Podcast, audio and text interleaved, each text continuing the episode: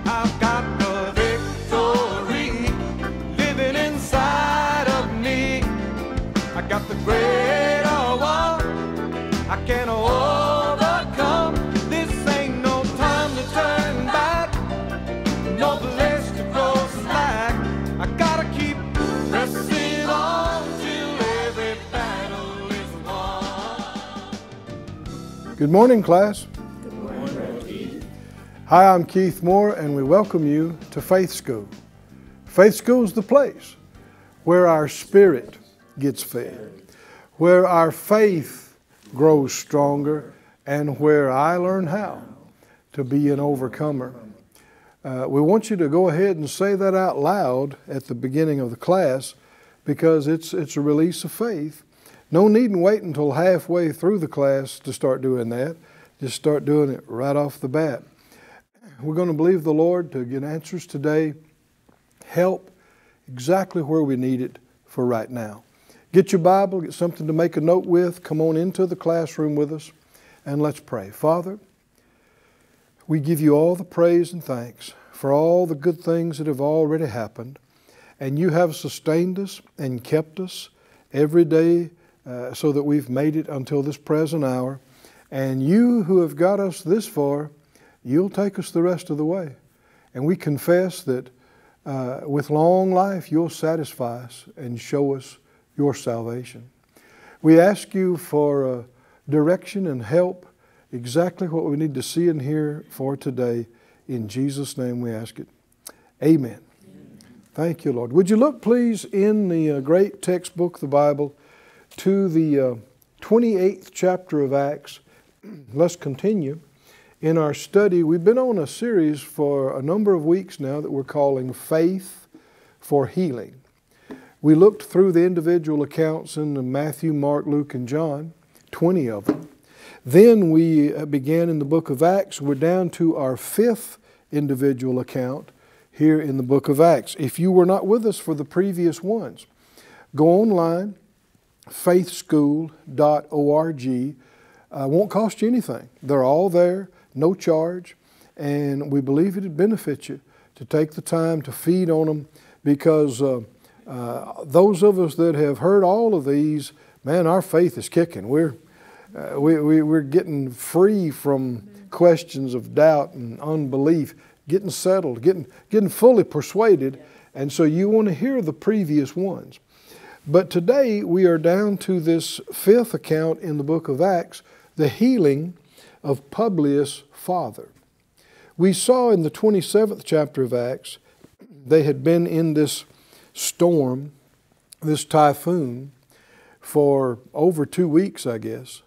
And um, look, the, the scripture said all hope that they should be lost was, excuse me, should be saved was taken away, was lost. And so um, the angel of the Lord appeared to uh, Paul, and no doubt he was praying, seeking God, and told him that uh, he had to be brought before Caesar, that that, that was going to happen. Well, that means you can't die out here in this storm. You know, you can, based on what God has told you, you can conclude certain things and, and then give no thought to them in your thought life, no place to them. Well, you know, because everything looked like they're going to die out here in this storm. Everything looked like that. Like you said, for, for days, they hadn't seen the sun or the moon or star. They couldn't tell if it's daylight or dark. It was so dark in the middle of this cloud. You got to realize um, they're caught up. They don't even have powerful engines that they can try to get out of it anyway. They're traveling with the storm. They're caught in it and they're moving with it, so they're, they're not getting out of it, they're staying in it. And the ship can only take so much. It, they had already threw everything overboard that they could get loose. And finally, it did. It the the part of the front part of the ship, I guess, they, they ran it aground, and the back part, the, the waves were so violent, it just tore it up. It just broke off the back of the ship. Well, you got moments before you're caught up in the wreckage of the ship and go down. So they all jumped off. Some had a piece of board and some had a different thing to float with. And every one of them made it to the island. And that's what the angel told him would happen, that they'd all be saved. And so when they got there, I'm going to read this again to you from this. Uh, well, I'll just read it in the King James today. Uh, when they escaped, they knew the island was called Melita or Malta. And the barbarous people showed us no little kindness, for they kindled a fire and received us every one because of the present rain and because of the cold. And when Paul had gathered a bundle of sticks and laid them on the fire, there came a viper out of the heat and fastened on his hand. And when the barbarians saw the venomous beast hang on his hand, they said among themselves, No doubt this man's a murderer, whom though he has escaped the sea, yet vengeance suffers not to live. Now, the word there for vengeance was justice, and it had to do with the goddess Justitia. And that's what they're saying is the, the goddess is not going to let him get by with this. He shook off the beast into the fire and felt no harm. This is a miracle. So uh, there's no way he didn't really get bit. right? I mean, this thing is got its fangs stuck in his hand. Elsewise, it'd be gone. And it's hanging off of his hand. And so he's, he's definitely injected with some of the most deadly toxins there are. And, every, and the islanders, they know this snake, and they looked and, and fully expected him to swell up or fall down dead suddenly in verse 6. The question arises, you know, how did this happen? And people ask that all, many times, you know. There's people write books about it, you know. Why do bad things happen to good people? And there's a big problem just with the premise of that question. Why do you think protection is owed to you? Just because you exist. See that? people say, well, I have a right to a happy life. Why? According to who? You see what I'm saying? What I'm saying? People have some presumptions that are based on nothing. No, the truth is, the wages of sin is death, and you have sinned and missed it. And so you don't want to talk about what you deserve because it wouldn't be good. But in Christ, He took the punishment we deserved so we could get the grace and mercy we didn't deserve. Jesus. Hallelujah. So we get to have some protection if we'll listen to Him and trust Him, believe Him. We get to enjoy good things. We can have a good life. We can be saved and make heaven. But it's not because we deserved it. It's not because we earned it or just because we exist, it was owed to us. That's a lie. That's absolutely wrong. It's because God is good and gracious and merciful, and you received Him. Hallelujah. You received what, what was not owed to you. But um, when something like this happens, you'll see people go off on all kind of tangents, and, and all too often they blame God and even get mad at God. In uh, Luke, uh, we won't turn there and look at it for time's sake, but in, in Luke, they told Jesus about a tower that had fell on some people and got killed. And he said this when they brought it up. He said, Do you think those people that that tower fell on were worse people than anybody around there? That that's why that happened to them? He said, I tell you, no. So there's the answer to a very important question that people are asking. Does that mean they're bad people is why that bad thing happened to them? Well, see, that's what these folks were looking at when Paul gets bit by the most venomous snake probably on the island. They're thinking, what'd they say? He's a bad guy, right? He's bound to be a murderer. He thought he escaped justice because he got out of that storm. But uh uh-uh, uh, the goddess justice got him. But they're worshiping false gods that don't even exist. And what's about to happen is they're about to meet and see a manifestation of the one true living God. Hallelujah. Yes. In this not deliverance uh, from it happening, but deliverance from the effects of it happening. Now, this the scripture went on to say, he shook the beast off in the, in the fire and felt no harm. Everybody said out loud, he felt no harm. No, no evil effect, one translation said. No evil effect. And uh, they looked when he should have swollen or, or fallen down dead suddenly, but after they looked a great while, so they gave it plenty of time to, to make sure that something, something different's happening here, and saw what? No harm come to him. Same thing, he felt no harm initially. And then they saw there were no evil effects of the toxins of the, the poison in his system. They changed their minds. oh, come on, did you hear that phrase? Yes. They changed their minds. That's a, another way of saying repented. That's a component of repentance. See, this is a big change.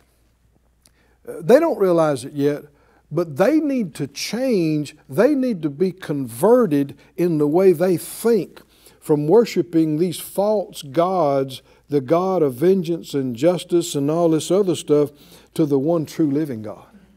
They need to, they need to be changed to believe in Jesus.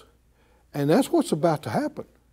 And this was the occasion of it happening was a shipwreck and a snake bite. Huh? A shipwreck and a snake bite. And you can't say, well, you know, yeah, God sent that storm so that would happen. No, that's going too far. Because He warned them not to get in the storm. Right? And if they'd listened to Him, it wouldn't happen that way. But what we can see, we've talked about this before, God can take even what the enemy meant for evil and turn it around and do something good. But it wasn't what the enemy planned at all. I mean, the devil's plan was for them to all die out there in the ocean in that storm, and Paul never make it to Rome and never preach to Caesar and his household. And even if Paul did make it out of the shipwreck, it wasn't the goddess Justitia that's motivating a snake to bite the apostle on his way to Rome. Come on, can you see this? It was a snake motivating a snake. Huh? It was that old serpent, the devil, uh, trying to maneuver things and set up things so that Paul never makes it to Rome. He doesn't want the gospel getting to Rome. But the Lord uses what the enemy meant to stop it to actually open up the island for evangelism. oh, come on, can you see that?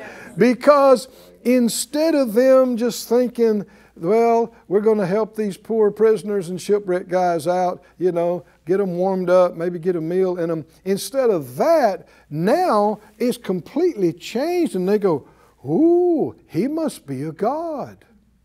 Well, that's not the solution. That's not the end of this, but at least now he's got an opening. He, can you see this? He's got some respect. They're willing. You ought to listen to a God.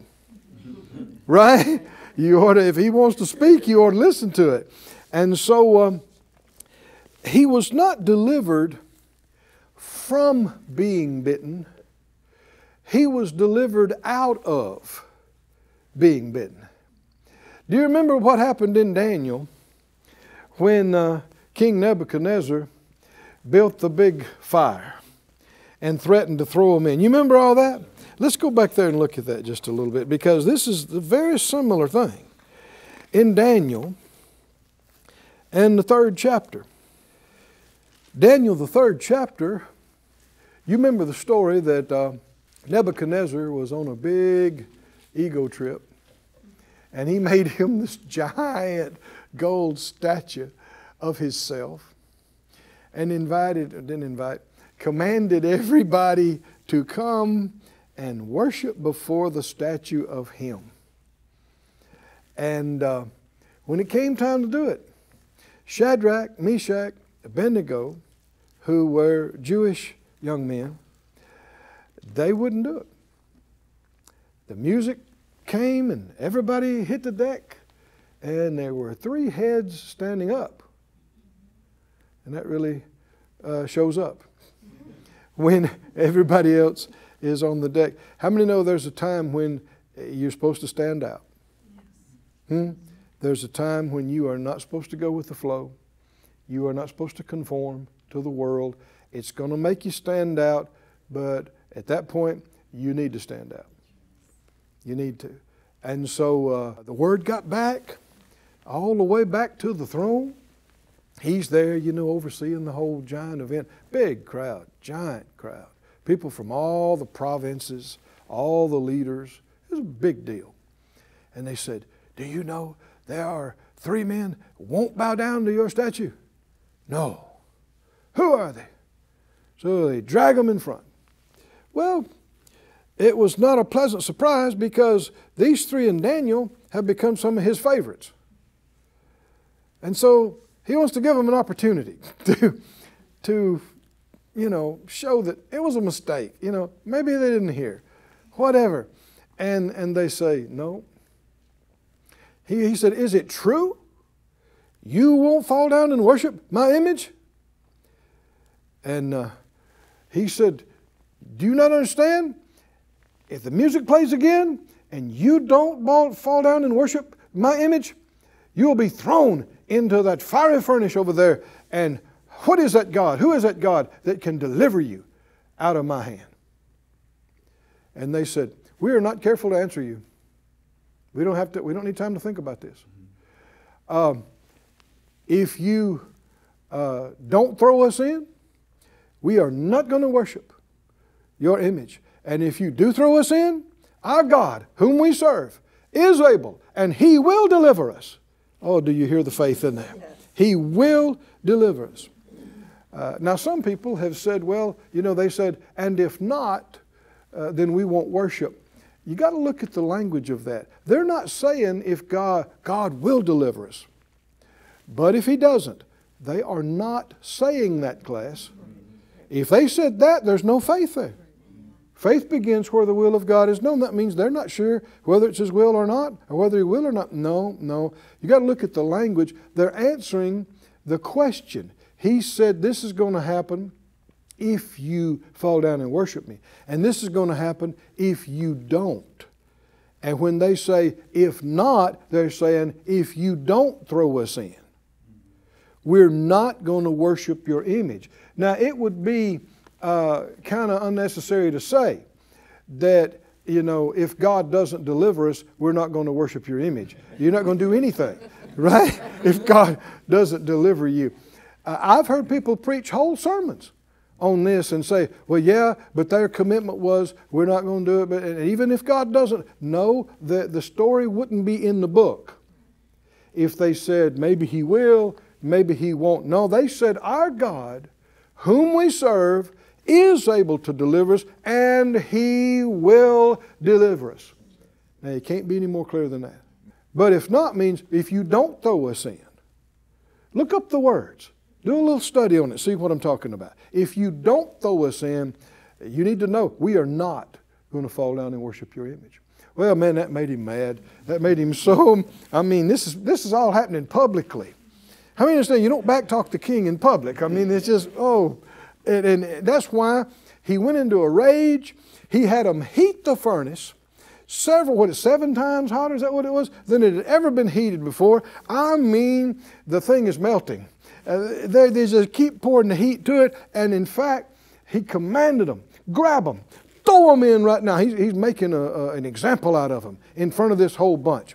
And the men, he got the biggest, strongest men to throw them in, and the heat was so intense, it killed the men throwing them in. It killed them. And as they shoved them in, and he looks inside, they got all their clothes on.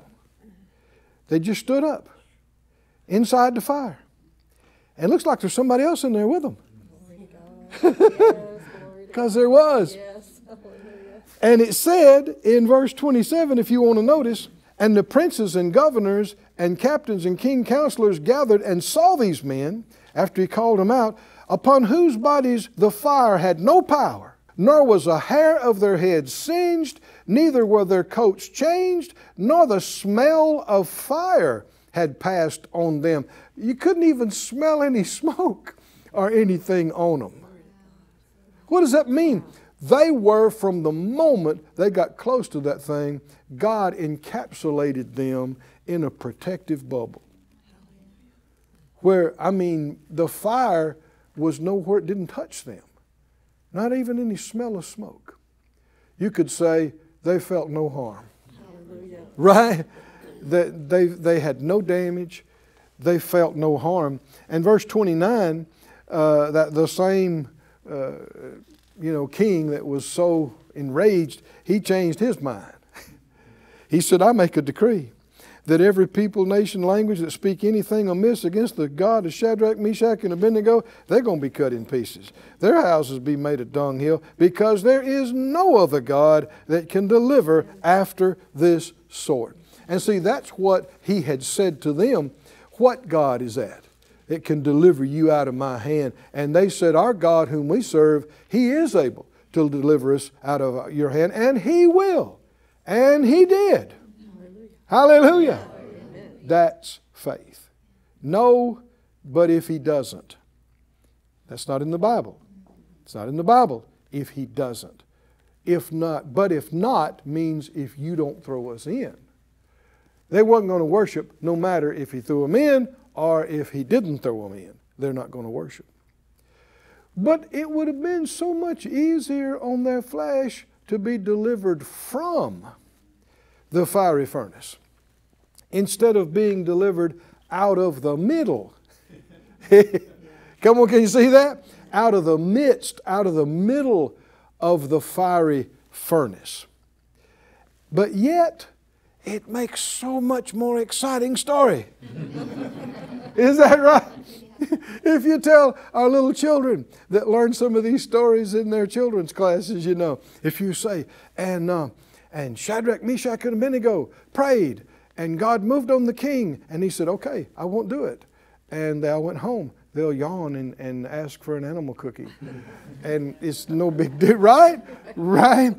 But they heated the furnace seven times hotter than it had ever been heated, and they threw them into the middle of the fire. And here they come sailing right into the midst of this intense furnace, and not a hair is singed, felt no harm, no damage, not even the smell of smoke. That is a greater testimony. That is a testimony that has stayed with us generation to generation to generation.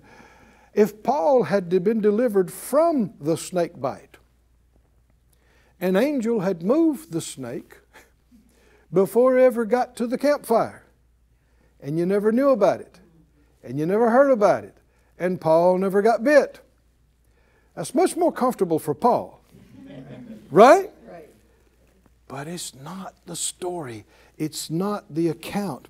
It's not the testimony. And God actually used this to open up the island for evangelism because when he didn't swell up and he didn't fall down and die, now it said they changed their minds.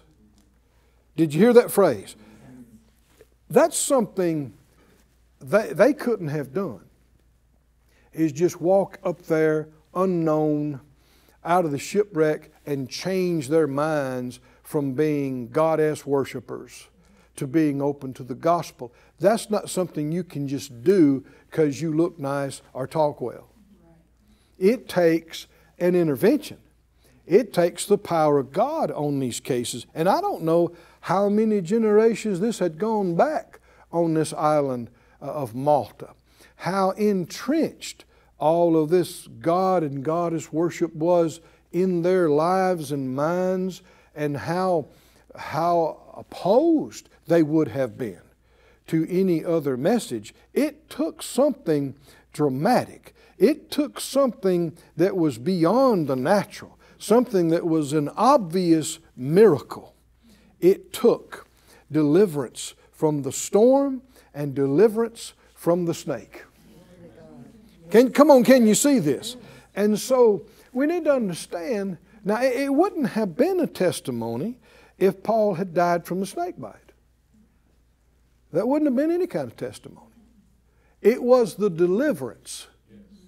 Now, you can't say that God caused the storm. You can't even say that God caused the snake to bite the man. But what you can say is that God, He didn't get glory in the storm, He got glory in everybody being saved from the storm. He didn't get glory in the snake bite, but He did get glory in Paul being delivered from the snake bite.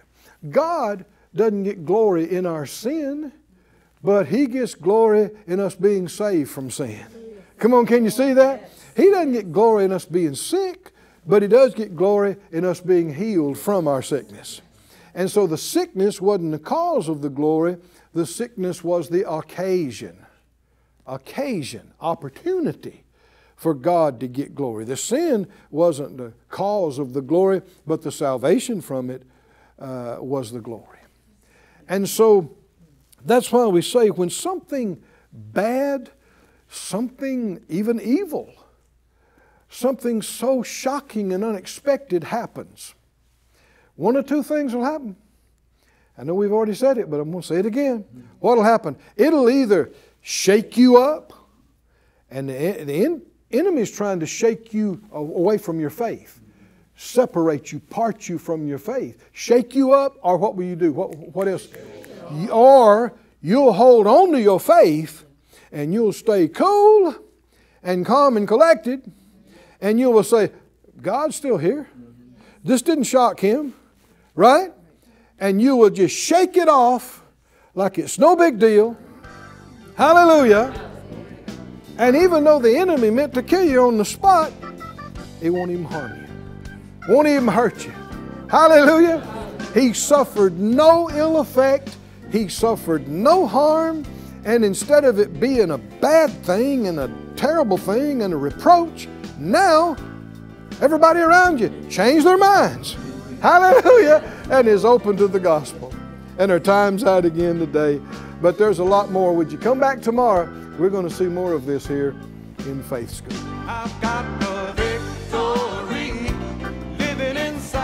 Thank you for joining us at Faith School.